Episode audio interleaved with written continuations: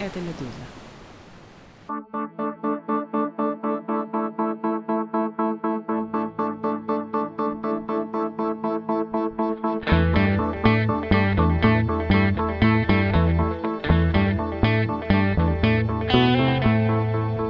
Здравствуйте, у микрофона Владислав Горин. Это подкаст о новостях, которые долго остаются важными, а это Юлия Навальная. Привет, это Юлия Навальная. Сегодня в первый раз на этом канале я хочу обратиться к вам. Меня не должно было быть на этом месте.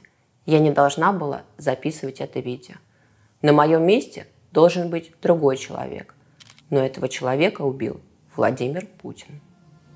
Три дня назад Владимир Путин убил моего мужа Алексея Навального.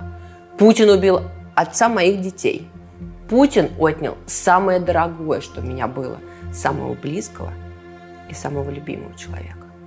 Но еще Путин отнял Навального у вас, где-то в колонии на крайнем севере, за полярным кругом, в вечной зиме Путин убил не просто человека Алексея Навального, он вместе с ним захотел убить наши надежды, нашу свободу, наше будущее. Это обращение было опубликовано 19 февраля 2024 года на третий день после официального объявления о смерти Алексея Навального. И помимо призыва не отчаиваться, это очевидная программная речь, заявление о том, кто теперь лидер политической структуры и шире движения сторонников Навального, а может и всей российской оппозиции. О будущем ФБК и оппозиции поговорим сегодня и оценим это, сухо говоря, логичное решение. Жена занимает место покойного мужа. Понятно, что при всем сочувствии мы попробуем быть объективными и порассуждать именно в политической логике с политическими исследователями.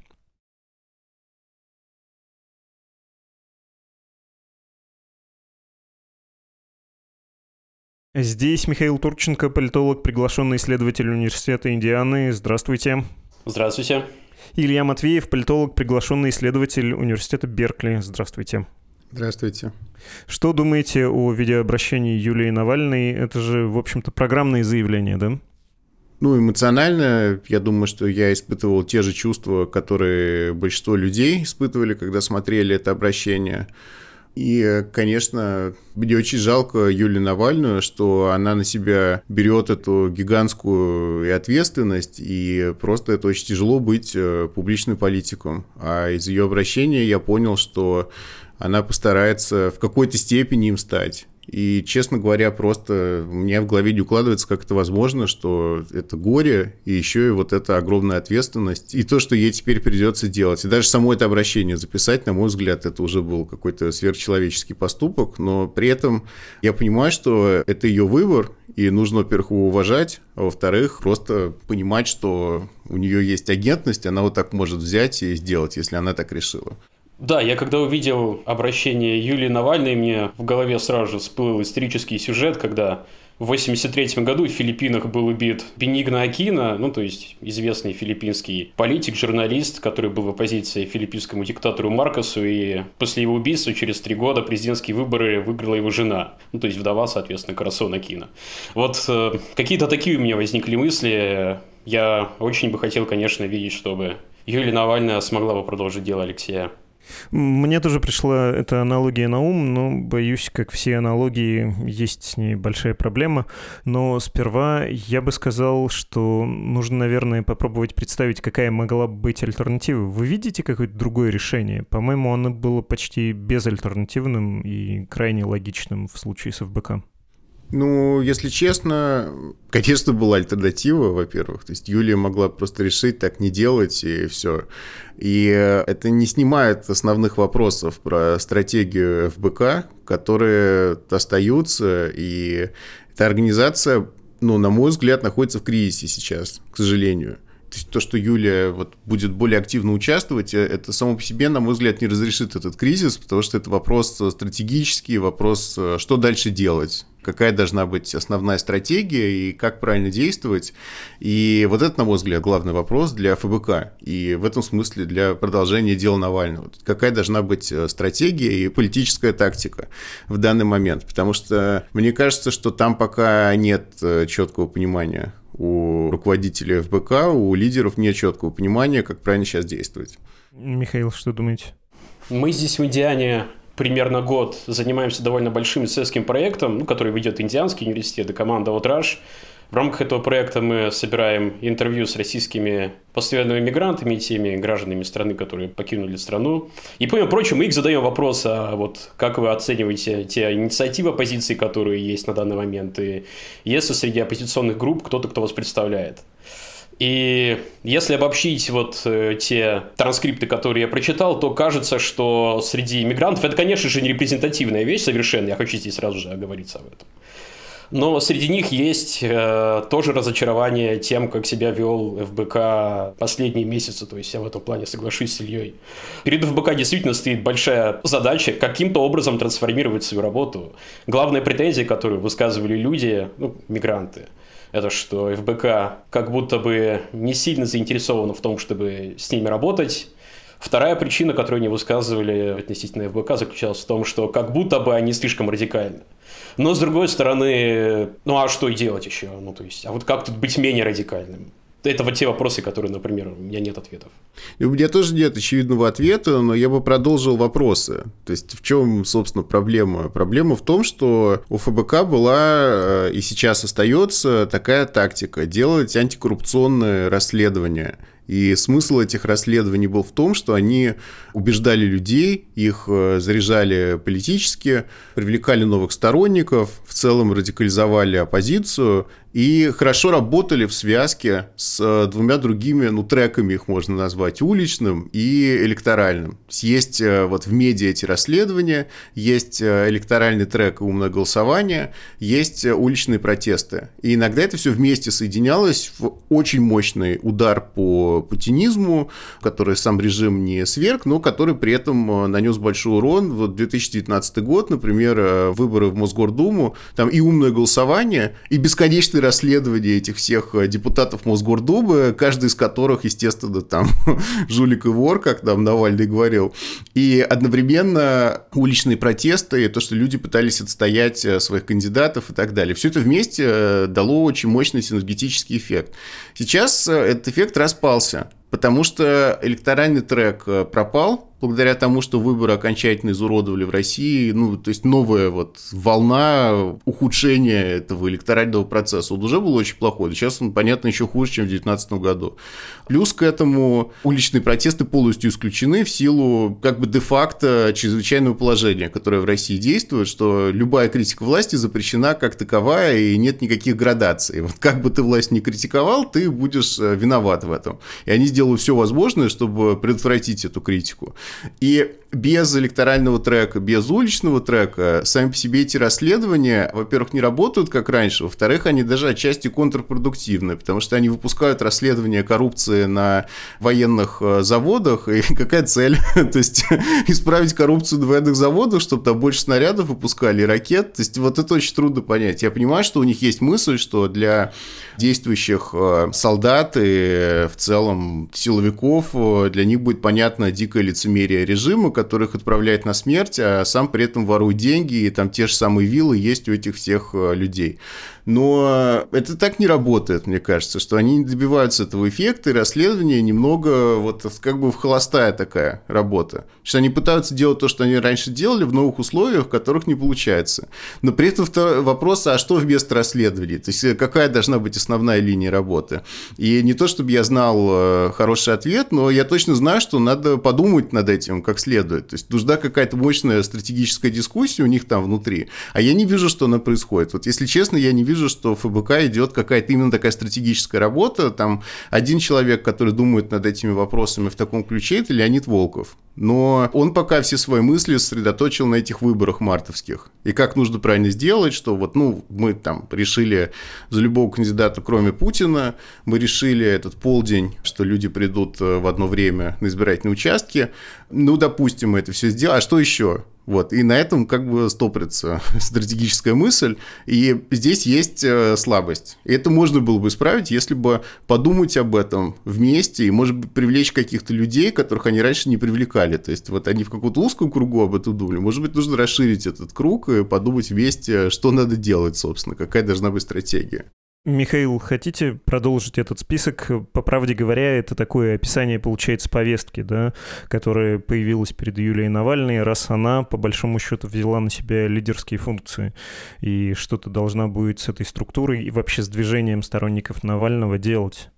Я с другого хочу ракурса на это посмотреть. Я согласен с Ильей в том плане, что действительно фонду борьбы с коррупцией нужно как будто бы себя перепридумать, у меня нету идей, нету никаких советов, честно говоря, что можно было бы сделать, потому что если бы они были, я бы их, наверное, дал, честное слово.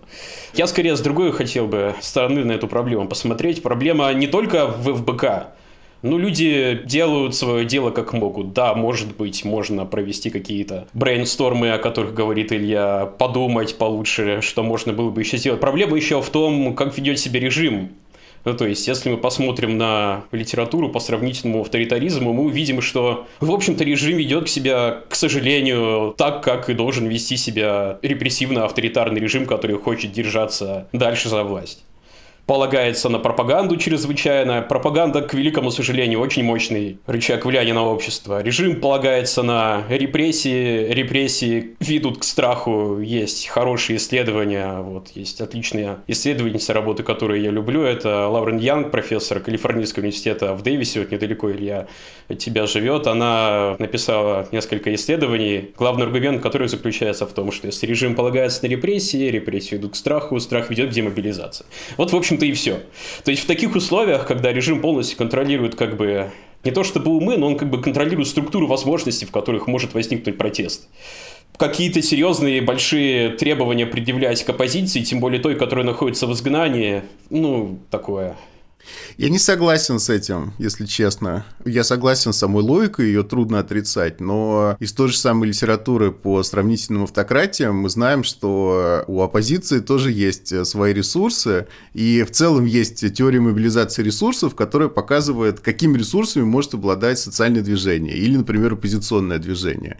И можем ли мы точно сказать, что оппозиционное движение использовало все ресурсы, все возможности, все тактики, которые перед ним есть. Я вот так не считаю. Да, конечно, режим э, делает то, что любой авторитарный режим делает, делает очень эффективно, последовательно. Я вот прочитал статью на сайте, по-моему, «Люди Байкала» он называется, и там текст о просто повседневных репрессиях в Бурятии, в Иркутской области, административные дела с дискредитацией армии. Это просто, ну, такой конвейер. То есть они наладили работу. Любое мельчайшее проявление недовольства, любое, оно заканчивается сначала административным делом, если их будет несколько, то уголовным делом, делом. То есть это вот просто конвейер, такая вот рутина уже.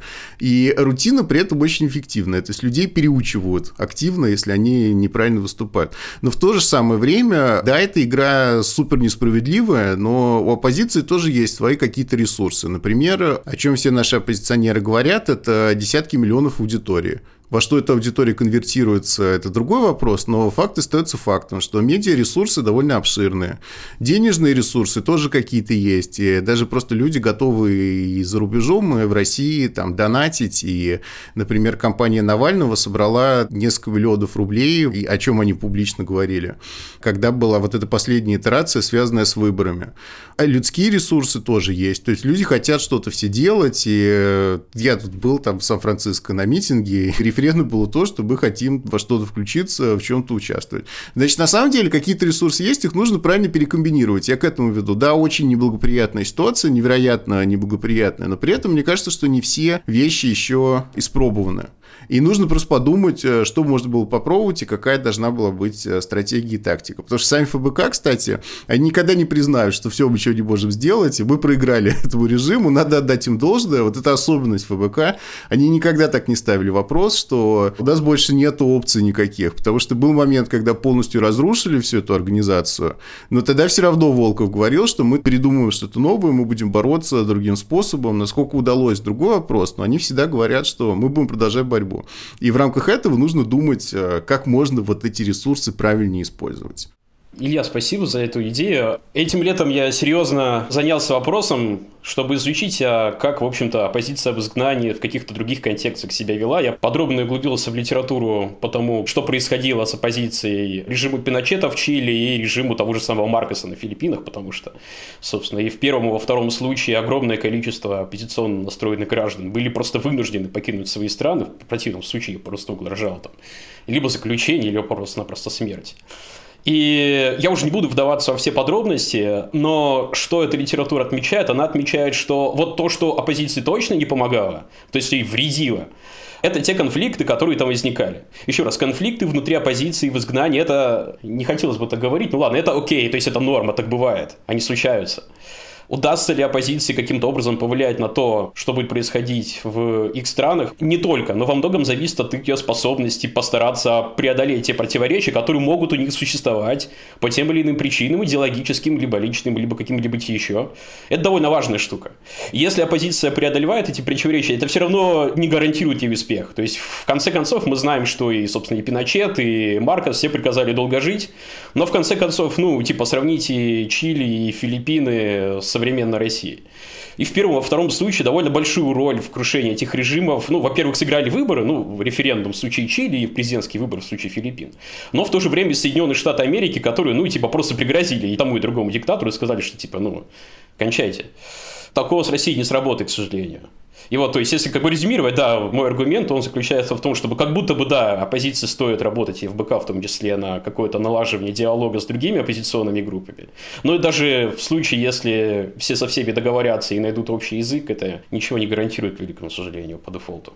Да, но я, тут невозможно спорить, что ничего не гарантирует. Конечно, ничего не гарантирует, но в то же время нет и стопроцентной вероятности, что будет провал. То есть нельзя точно сказать, что что бы оппозиция ни делала, вот это не поможет. И просто до уровня здравого смысла мне кажется, что какие-то есть вещи, которые могли бы помочь. Вот э, Миша сказал правильно на основе литературы, что помогла бы больше консолидации, преодоление противоречий. Причем, ну мы же видели, например, что вокруг этих выборов состоялась довольно довольно конструктивная дискуссия. То есть так в целом, если подумать, что вот все решили, что нужно поддержать Бориса Надеждина, и э, это совпало с настроением людей самих, что люди хотели в этих очередях постоять и подпись свою сдать.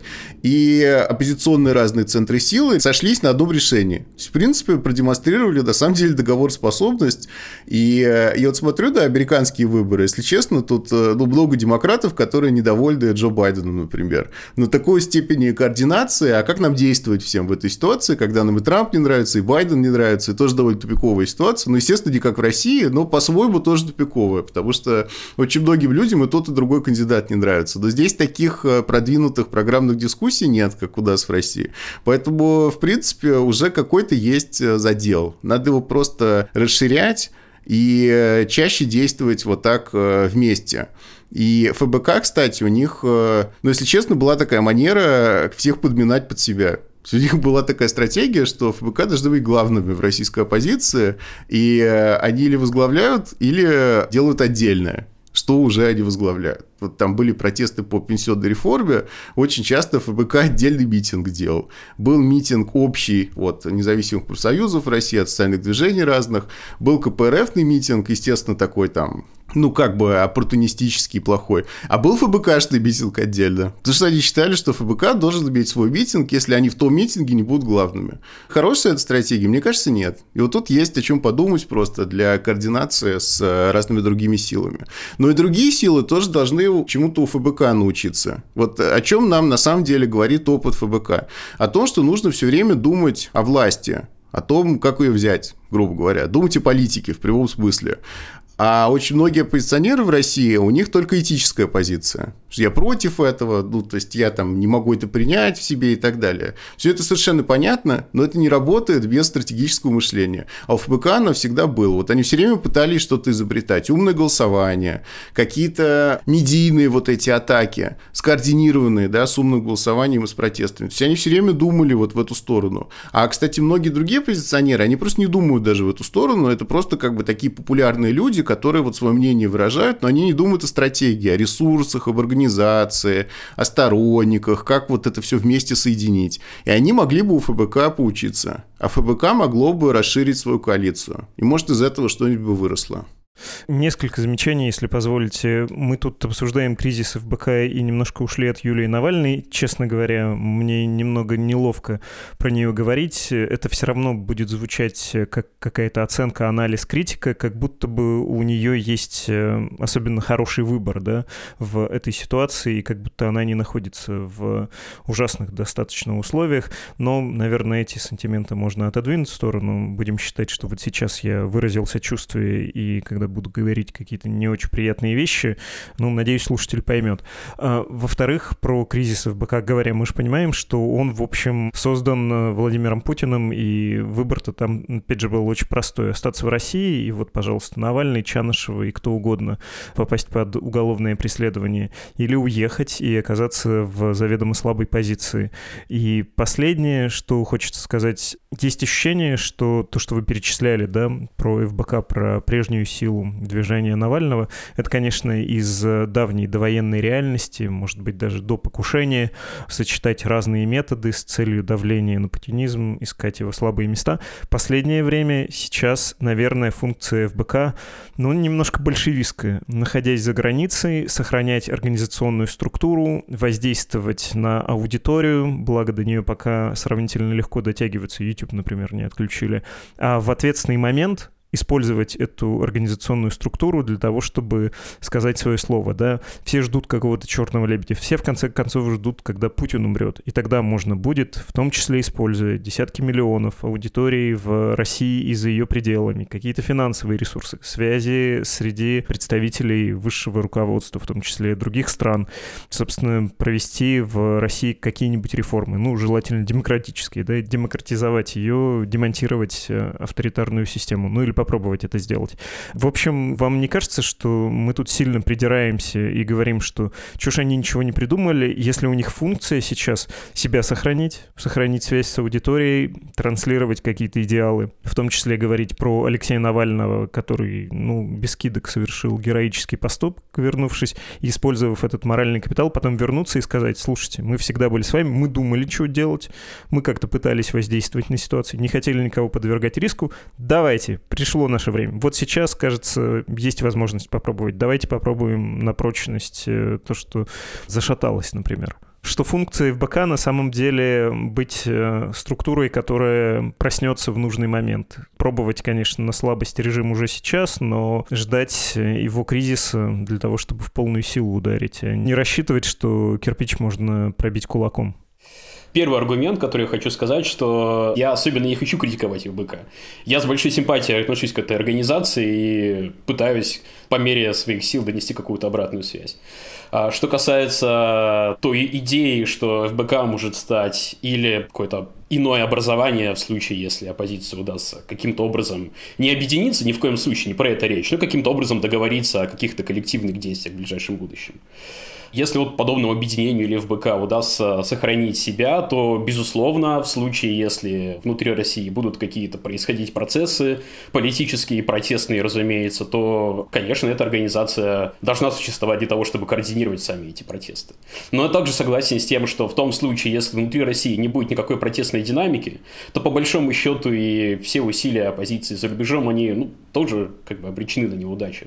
В любом случае, к сожалению. Ну да, простите, очень мутно я сформулировал мысль, но я сейчас вижу основную миссию соратников Навального в том, чтобы когда начнется что-то аналогичное Беларуси, если начнется, чтобы были люди, которые скажут, вот эти вот миллионы мы формулируем от их лица. И вот еще дипломаты на Западе, мы всех их знаем через одного и вообще знаем президента, бывшего президента и, возможно, будущего. Вот и они тоже на вас надавят. Если вы хотите, чтобы, не знаю, сняли санкции. Если вы хотите, чтобы эта толпа вас не повесила, то разговаривайте с нами. В Беларуси не было организатора, там, в общем, были разгромлены организационные структуры, и понятно, что это существенная вещь. Но невозможно, да, с этим спорить, но у меня есть такое наблюдение, мне кажется, в политике так не работает, что организация может поставить себе цель сохранить себя. Если она ставит себе такую цель, то она стагнирует и деградирует. Если она просто ставит себе вот такую ограниченную цель, просто воспроизводиться. Что она воспроизводится в ухудшенном виде каждый раз. Чтобы организация выживала, она должна ставить себе цель расти. Так просто устроена политика, что если ты ставишь себе цель, ну, уже лучше не будет, чем вчера, то будет хуже точно. Поэтому нужно все время идти вперед. И тоже, мне кажется, в ФБК есть там у Волкова, например, такое понимание, что нельзя просто сказать, мы будем делать все то же самое и пытаться там как-то вот наши достижения, какие они есть, как-то защищать. Они пытаются что-то новое придумать. И я более критичен к ФБК, видимо, чем Миша. Я считаю, что их нужно критиковать, естественно, с э, сочувствующих позиций, восхищенных и так далее. То есть я чувствую, что у них есть некая стагнация, связанная не просто с условиями, а с тем, что вот они сами не хотят что-то поменять в своей работе. Вот. И мне кажется, им нужно просто что-то поменять и просто подумать, какие могли бы быть э, дальнейшие шаги. Потому что ну, например, вот медиакомпания. На чем сейчас должна строиться оппозиционная пропаганда?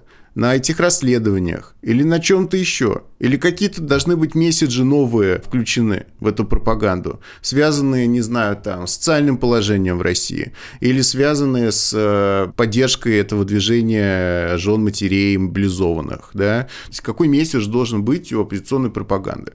Вот об этом можно, например, подумать. Понятно, что месседжи разные могут быть, и одними расследованиями тут э, сыт не будешь. То есть понятно, что здесь вот есть тупик какой-то, что да, надо их делать, но нужно еще что-то делать. Потом, ну, вот эти подпольные штабы. Они на той подпольне, что мы не знаем, есть они или нет, сколько их там, может и слава богу. Но тут тоже есть ощущение, что это направление недоработано просто. И сам Волков чуть ли не даже сам признавался, что он как-то это не в приоритете у него в итоге оказалось. То есть он это как бы придумал, но не стал над этим плотно работать. Тут тоже надо подумать об этом. Короче говоря, есть много еще, что можно сделать. А сам факт того, что мы можем созваниваться в Зуме, те, кто за пределами России, те, кто в России, устраивать любые дискуссии, политические обсуждения, этому очень трудно помешать, это тоже не до конца испробовано, да, и вообще возможность связи вот между людьми, и вот таких вот онлайн как бы вещей и разговоров, что это очень важно для людей, которые в России, чтобы у них была возможность поговорить с кем-то и понять, что они не одни там с такими идеями как бы, ну, потому что вот эта вся история с Надеждиным была про это, что люди увидели, что они не одни, что нужно такую вот сеть дискуссионных клубов, например, сделать, в которых люди бы обсуждали политику пытаясь при этом максимально всех обезопасить и исключать там ненадежных людей и так далее, и всех проверять. Вот, в общем, мне кажется, что есть еще то, что можно сделать, и э, с диаспорами тоже недоработано. Я, в принципе, согласен вот с этими людьми, о которых Миша говорил, что ФБК, может, недостаточно внимания уделяет диаспорам. Тут есть свои активисты, но должна быть более системная работа и руководство. Пусть руководство ФБК по-ленинистски, раз уж мы говорим, что это большевистская организация, пусть они проявят большевистское качество, демократический централизм. Что сначала какой-то вот обсуждается решение, потом оно принято, и все его исполняют, а до из центра исходят. Вот пусть они такую руководящую роль для себя возьмут, и в диаспорах тоже скажут, что как надо, когда делать, дадут четкую инструкцию. Вот, например, что можно было бы еще сделать. Хорошо, мне кажется, опять же, у нас разговор несколько перевернулся, потому что это не только дань журналистской какой-то форме, что нужно говорить и о личностях, но вообще в политике личности важны, а в случае с Навальным и его сторонниками это, кажется, предельная форма, да, и слово «вождистский», оно тут не обидное, оно достаточно объективно описывает то, что происходит. Давайте еще поговорим про Юлию Навальную, раз уж она взяла на себя, очевидно, взяла на себя роль вождя этой структуры, który она же и в том обращении, она, кстати, это проговорила, что я с Алексеем была на митингах, на судах, в больнице после отравления, в выборную кампанию, ездила к нему в тюрьму. Но нужно заметить, что в период президентской кампании Навального 17-18 годов уже говорили про то, что формально Навальный из-за заведенных против него дел не может стать кандидатом, и логично выдвинуть, например, в президенты Юлю. Ее знают, она смотрит с общих с ним фотографий в соцсетях, с плакатов смотрит смотрит, да, вместе с детьми, фамилия та же. Это все было до Тихановской в Беларуси, и полагаю, что Сергей Тихановский, белорусский блогер, в общем-то, много взял у Навального, ну, то есть чего полагать, это так и есть. В методах, в приеме, в развитии тоже своего медиа на YouTube. Отсюда, в общем-то, наверное, и можно отсчитывать э, нынешнее лидерство Навальной, но ей все-таки гигантское количество еще предстоит э, километров пройти, чтобы приблизиться к тому, что было у ее мужа.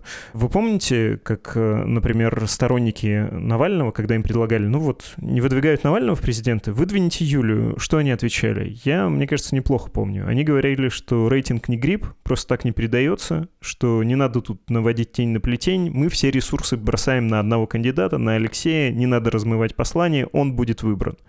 Вот э, насчет передачи рейтинга, насчет передачи этого политического наследства, мне кажется, что еще тут нужно многое сделать. Как вам кажется, что необходимо сделать Юлии, чтобы стать лидером, чтобы, ну, как минимум, показать, что она заменяет мужа, являясь при этом собой?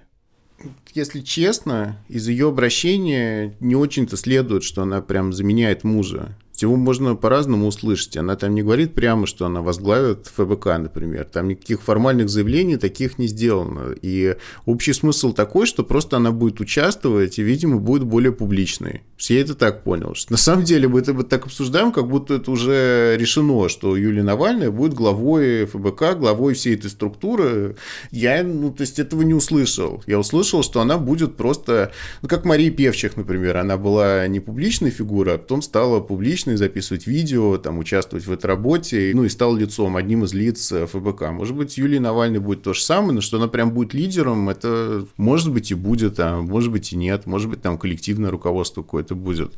В любом случае, здесь еще есть такой момент, что мы просто узнаем новое про Юлию Навальную, если она действительно займется политикой, это для нас, для всех будет тоже шанс узнать, э, какой она политик, потому что мы до этого, ну, мы не знали, да, какой она политик, потому что она, строго говоря, политикой не занималась. И при этом э, у меня есть ощущение, что она может быть очень сильным политиком. Потому что, ну, просто я вспоминаю вот ее разные реакции на происходящее, на ее интервью, на то, как она выступает.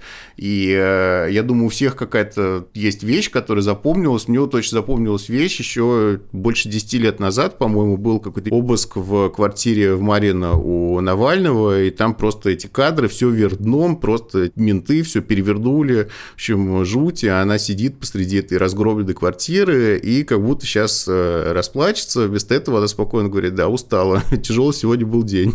Вот, из чего я понял, что этот человек э, не тот, которого так можно сломать чем-то таким. Что не общее, кстати, с Алексеем.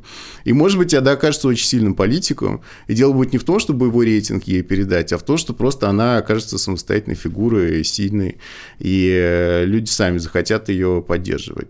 Но это спекуляция пока, мы не знаем. И еще вот сама эта ситуация, при которой ее муж умер, и она прямо сейчас должна какую-то новую роль играть, психологически я не могу это понять. Я бы не смог никогда так. Но э, я не Юлия Навальная. Я, простите, настаиваю на этой спекуляции. Ну, то есть на второй день после смерти политического лидера в вождистской структуре, когда появляется ролик, который идентичен вот на визуальном уровне, на уровне подачи, и начинается не «Привет, это Навальный», а «Привет, это Юлия Навальная». И в начальных строках все «мы-мы-мы», но к концу это превращается в «я», ну, не знаю, по-моему, это стопроцентная заявка на то, чтобы быть лидером. В общем, самый, повторюсь, обоснованный, самый убедительный, самый понятный кандидат в этом случае. И да, действительно, опять же, возможно, я слишком мутно это сформулировал. Главная задача сейчас сказать, что ты не нейро Жириновского, да, как это в ЛДПР делают, создал, который будет какой-то вот это вот выплескивать себе бредятину уже тысячу рассказанную. Не нейро Навального, да, в данном случае, а новый этап с новым лицом, новым человеком, но примерно теми же ценностями. Да, Михаил, я не дал вам сказать, э, что ты раздухарился.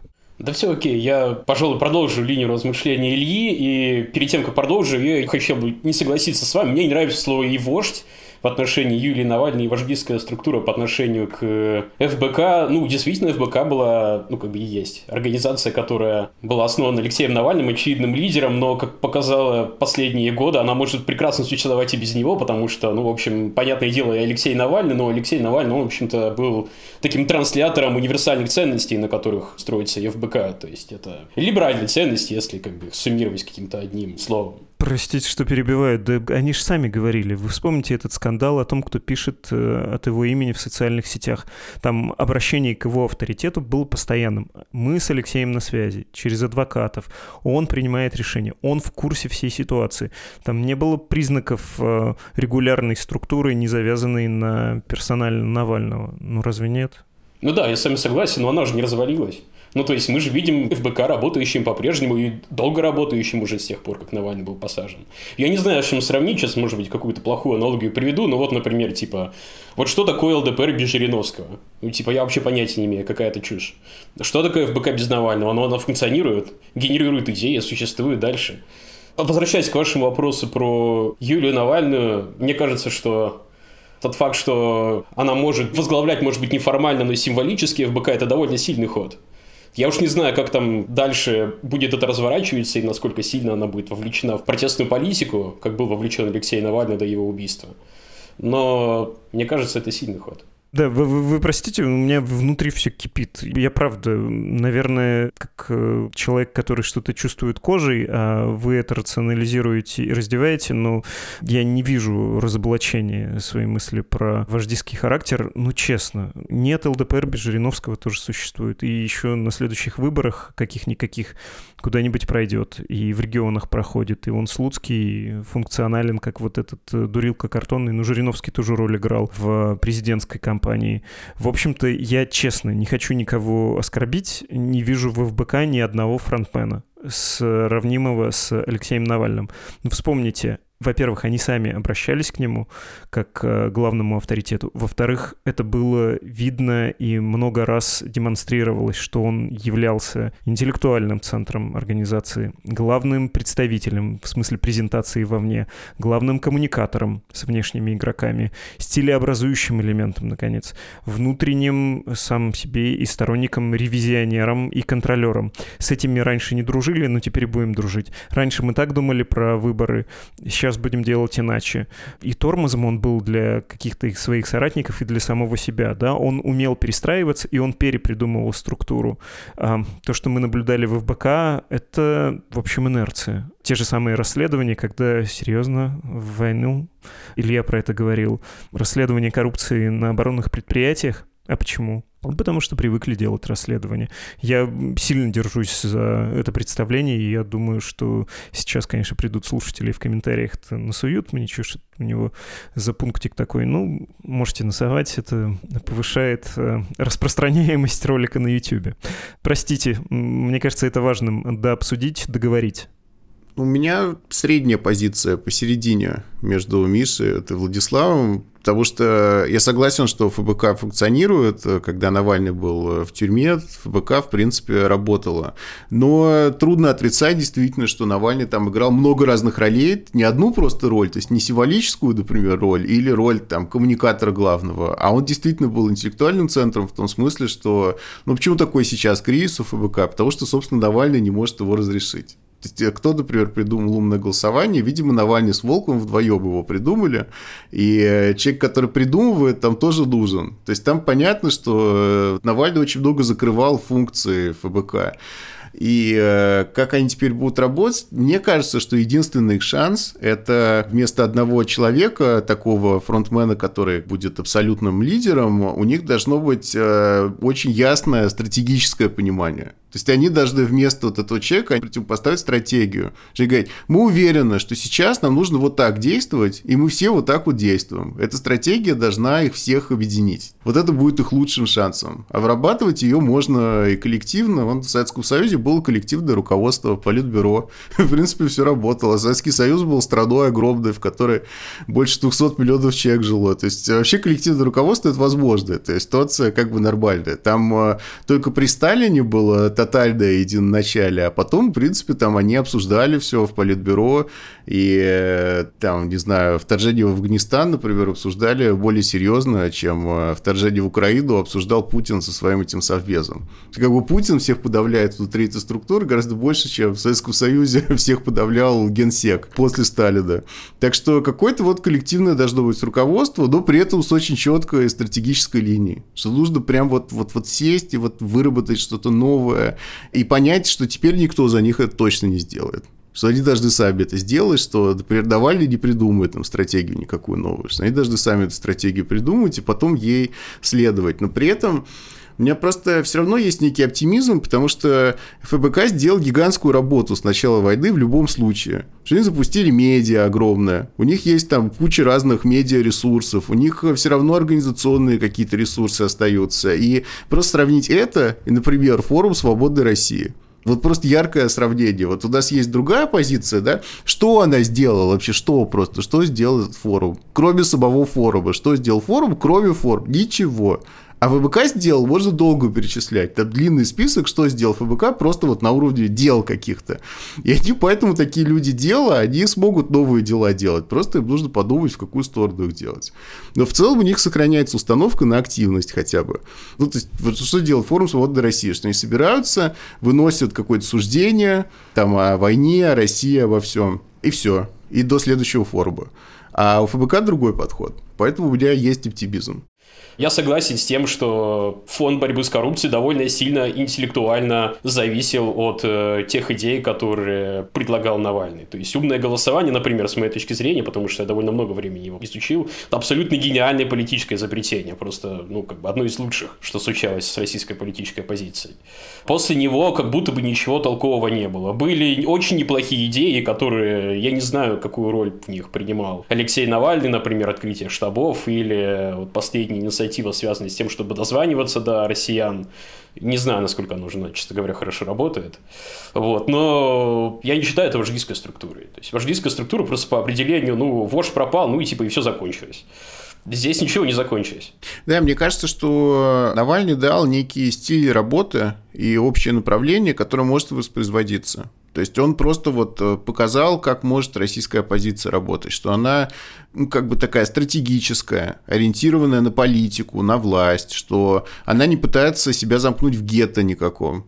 Какая главная идея всегда была Навального, что он борется за большинство. В отличие от многих либеральных политиков других, которые открыто говорили, что мы позицию меньшинства выражаем, и более того, мы это большинство даже, в общем, ненавидим, презираем, боимся, нам не нравятся эти все люди в России, у нас есть свое какое-то меньшинство. Что Навальный никогда так не делал. И он эту просто мысль сумел донести, ну, такую популистскую в хорошем смысле. И э, ее можно воспроизводить. И без Навального самого. Можно воспроизводить сам этот подход. И более того, я вот сейчас думаю, например, Борис Надеждин. Это, в принципе, довольно неожиданная была ситуация. Никто не знал, что именно Борис Надеждин вот так как-то проявится. Он все-таки проявился. И у него тоже такая есть мысль, что ну, она выглядит достаточно фантастично, но тем не менее он все время говорил, что я борюсь за большинство, я хочу вообще выиграть на выборах. А вообще он так говорит? Мне кажется, что это влияние Навального. То есть он у Навального усвоил некий стиль политический. То есть как бы навальнизм влияет на другую оппозицию российскую. Что теперь же это совершенно ненормально говорить, что мы представляем какое-то меньшинство против против этого большинства в России, с которым вообще это безнадежные люди, ничем им не поможешь, там пусть они прозябают, а мы такие вот умные, там 10% людей со светлыми лицами. Все, так уже нельзя заниматься в России политикой, это в прошлом, благодаря Навальному. И в этом смысле саму эту идею можно воспроизводить. И без Навального самого ФБК может э, в этом русле действовать. И как вам показалось, что в последние годы эта мысль прямо и вот это направление борьбы за большинство прослеживалось в деятельности структур Навального? Потому что у меня полное ощущение, что как раз было скатывание в такую более традиционную, снобистскую, что ли, сторону, традиционную для российской оппозиции.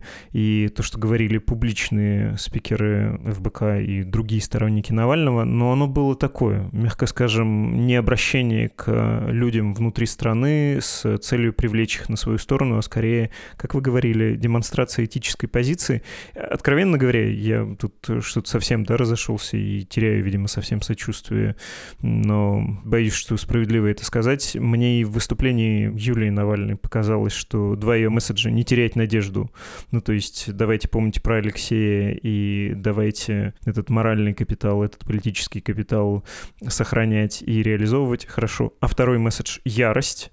Ну, не знаю. Мне кажется, Навальный так не делал. Это попахивает вендеттой, мщением и вообще чем-то недобрым, а недоброе не привлекает большинство. Вот Борис Надеждин, который говорит, грибы, рыба, стану президентом, войну закончу. Это да. Я понимаю, что пересаливаю, утрирую, но это меня сильно смутило. Я не согласен с этим. Я вот тоже хотел бы сейчас, Владислав, если позволите, ответить на ваш комментарий. Я снова отвечу на него примерно типа как э, какой-нибудь там душнила. Та же самая Лаурен Ян, которую же я упоминал сегодня, она помимо вот э, той работы, которую я вкратце пересказал в начале нашего разговора по поводу того, что репрессии рождают страх, а страх ведет демобилизацию, у нее еще есть как бы продолжение, знаете, часть вторая. Ее исследование а, заключается оно в том, чтобы понять, окей, хорошо, репрессии рождают страх, страх ведет к демобилизации, но ведь даже в высокорепрессивных режимах мы видим протест. Ну, типа, даже в Иране люди выходят на улицы, понимаете? Даже в России, что далеко ходить, в России люди выходят на улицы, сейчас э, почитают памяти Алексея Навального. Почему они это делают? И, в общем, она ну, довольно серьезное исследование провела, я не буду вдаваться в подробности, но вывод из этого исследования заключается в том, что та как бы эмоция, которая двигает людей, это ярость. Ну, то есть э, репрессии, они могут рождать страх. Страх демобилизует, это демобилизующая эмоция. Но репрессии также ведут к тому, что люди ну, как бы оказываются просто в гневе, они не могут принять этот страх, они не могут принять репрессии, они не могут принять справедливость, они типа, что вообще происходит? Люди начинают злиться. То есть, с точки зрения вот такой политической психологии, это окей, это нормальная абсолютная эмоция, и эта эмоция мобилизующая, между прочим. Я бы еще хотел один момент важный отметить. Мы как будто бы, то есть, по крайней мере, я себя на этом поймал, поправьте меня, если я не прав. Но мы как будто бы с вами говорим про ФБК сейчас и про политику, как будто бы мы не Россию обсуждаем, а я не знаю, ну там, Венгрию Орбана, да. Ну, то есть, как бы диктатор, но как бы выборы-то есть, и оппозиция там может участвовать, и даже чего-то добиваться может. Ну, типа, ребят, come on. В России давно уже нету никаких выборов, в России нету даже оппозиции, в России ты даже на улице выйдешь с пустым листком бумаги не можешь, по большому-то счету. Это чрезвычайно нетривиальная задача, что делать. Ну, то есть я пытался понять э, на тему, какие там аналогии и примеры я знаю при всем их ограничении. При всех э, оговорках, что аналогии и примеры это довольно плохие штуки, чтобы объяснять настоящее. Я даже не мог вспомнить, когда и где был настолько репрессивный режим, ну, то есть, может быть, Советский Союз, и то как будто бы, я не знаю, я там не жил, но вот я на него смотрю, и он мне кажется даже не таким отвратительным, как путинская Россия. Да, ну в плане системности довольно уникальная вещь, потому что раньше не было таких технических возможностей, что человека найдут, даже если он просто куда-то пришел, найдут по камерам, например. Сейчас вот все эти технологии поставлены на службу очень эффективной репрессивной машине. Но я с Мишей на 100% согласен, что ярость – это нормально для политики. И антагонизм и конфликт – это нормально для политики, и для оппозиционной политики особенно. Это, мне кажется, вообще либеральное заблуждение, что политика должна быть выстроена на позитивном таком ключе, что мы не, мы не против, мы за. Например, вот эта вот идея абсолютно непонятно откуда взявшаяся, что надо быть не против чего-то, а за там что-то, а вот эти негативщики, как бы, они проигрывают всегда. Это неправильно. На самом деле политика – это борьба. И э, философ Карл Шмидт немецкий, он э, не во всем был прав, но у него была интересная мысль про то, что политика – это про друзей и врагов. Вот. Если у вас нет врагов, то у вас и политики нет. А путинский режим – это враги. Юлия Навальная очень четко это обозначила. Это нормально иметь врагов и испытывать по отношению к ним э, злость, ярость и так далее. И в ее случае это совершенно понятно. И в целом как бы это нормально для политики. Потому что действительно злость и мобилизует, и она дает еще четкое понимание то есть помимо того, что она мобилизует, она еще помогает лучше понимать ситуацию. Потому что люди, которые пытаются везде найти консенсус и быть не против, а они даже могут не понимать, а кто, собственно, враг. То есть э, для них это как-то вот распадается. И что надо сделать, да? Потому что они как бы отказываются трезво посмотреть на ситуацию. А ФБК этого никогда не было. Они всегда говорили, что враг – это режим, и нужно с ним бороться в рамках э, ненасильственного сопротивления, что, кстати, тоже очень важно для навальнизма как течение, ненасильственность. Но в рамках вот этого гражданского неповиновения ненасильственного нужно бороться всеми возможными способами. И это нормально иметь этот антагонизм с властью, не бояться того, что вот говоришь, что да, это ярость и все прочие вот такие эмоции. И это на самом деле поможет ФБК и поможет оппозиции в целом. Мне в голову пришла другая цитата известного политического исследователя Адама Пшеворского, который в конце 80-х писал, что что такое политика? Политика – это способ разрешения конфликтов, обходящийся без убийств. Ну, а если, получается, с кем ты пытаешься заниматься политикой, этими убийствами занимается, то что вообще? Вот как на это реагировать? Я согласен с Ильей. У меня просто, видимо, более применимое к жизни, что ли, такое странное ощущение, что хорошо, когда говорят про то, что ярость — это то чувство, которое сейчас должно преобладать и на чем можно сосредоточиться. Четко обозначен враг. Но в стране, которая воюет э, с соседним государством и собственными гражданами, мы про это тоже сегодня говорили, и по любому поводу, за любой комментарий в соцсетях э, могут тебя уволочь, действительно яростный. Я просто не понимаю, это на практике как реализуемо? Ну, то есть призвали, но мужественные даже те люди, которые приносят цветы в своих городах каким-нибудь там мемориалам, да, посвященным сталинским репрессиям, или где-то Виктор Цой, например, становится, хотя это, кажется, в Казахстане был объектом, к которому можно принести цветы, человек, да, фигура, ассоциирующаяся с переменами. Ну, то есть э, ярость с ненасилием, вот тут, видимо, что-то у меня не сочетается, не понимаю, как это конвертировать, как это может помочь. Да, Владислав, у меня есть комментарий на этот вопрос. Как бы при всех прочих равных злость и ярость, которая может возникать, когда вы видите несправедливость, она по умолчанию ведет э, у некоторых людей, далеко не у всех, но у некоторых людей к э, желанию участвовать в протесте. Но, понимаете, мы сейчас как бы говорим действительно про такие теоретические штуки. Если говорить про реальный политический процесс, то по большому счету массовое какое-то сопротивление возникает не только тогда, когда есть некая сила, которая способна организовать протест. Это как бы одна составляющая успеха. Она необходима, но она недостаточна. Вторая часть — это наличие как бы условий.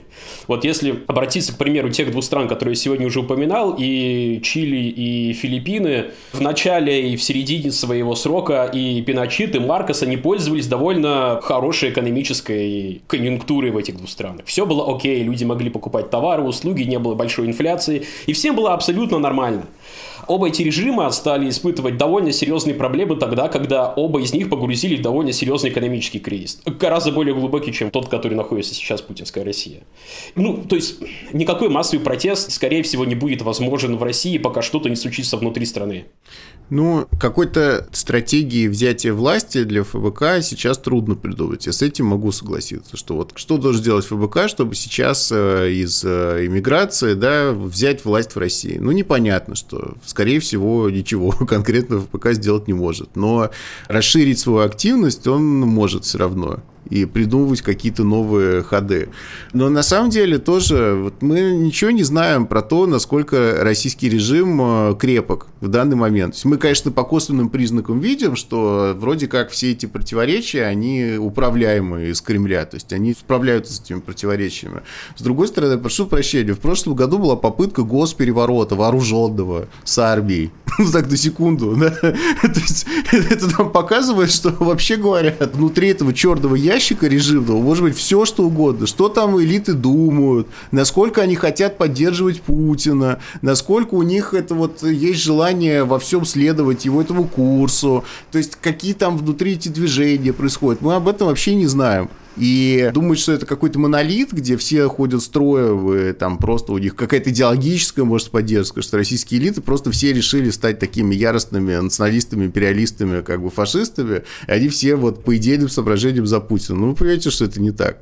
А значит, там есть э, мощные противоречия внутри. Поэтому не надо тоже так говорить, что все, ничего уже сделать нельзя, мы там будем просто снаружи наблюдать, а это будет десятилетиями стать. Может быть и так. А может быть, оно все у них развалится. Потому что в целом курс, который избрал Кремль, он для всех разрушительный, и для элит тоже. И просто на материальном уровне зарабатывать деньги стало гораздо труднее в России, и им всем стало труднее зарабатывать деньги и сохранять свои состояния.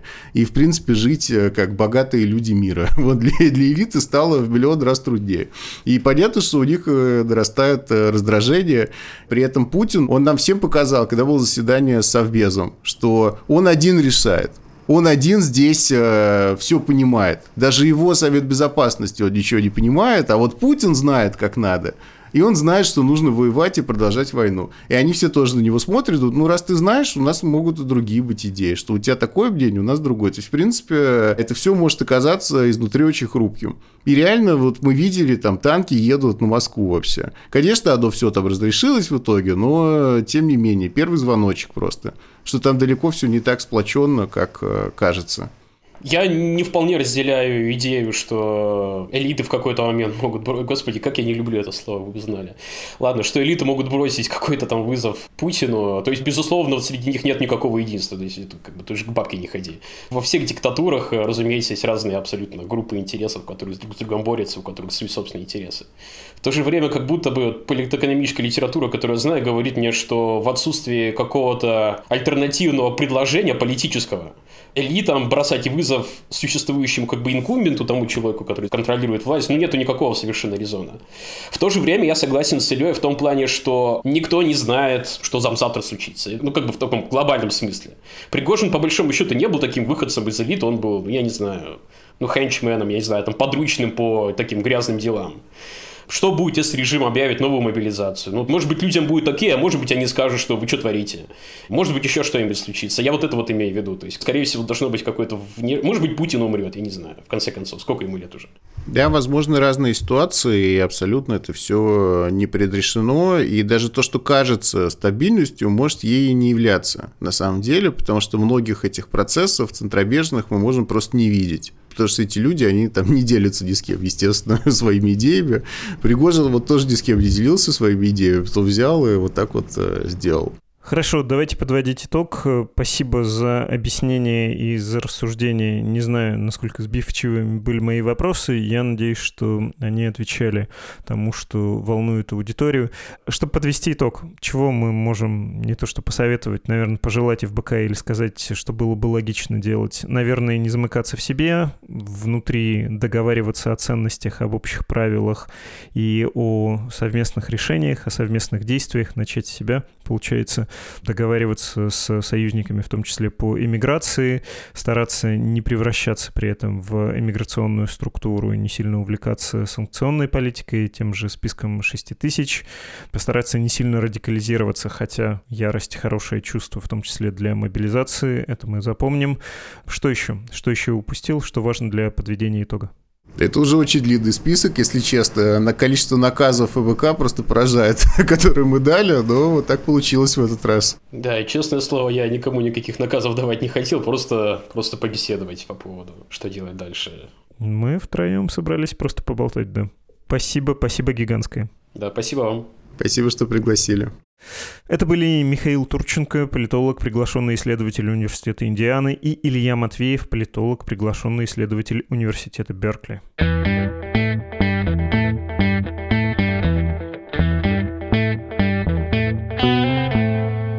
Напоминаю, «Медуза» — независимое издание на русском языке, объявлено властями Российской Федерации иностранным агентом и нежелательной организацией. Наша медиа блокируется на территории России, так что стоит установить мобильное приложение «Медузы» не забывать обновлять его, в нем есть система обхода блокировок. Но, как мы видели на днях, и она не всегда срабатывает. Нужно время на устранение проблем, связанных с атаками, так что имейте в виду запасные платформы, даже если привыкли слушать на какой-то одной.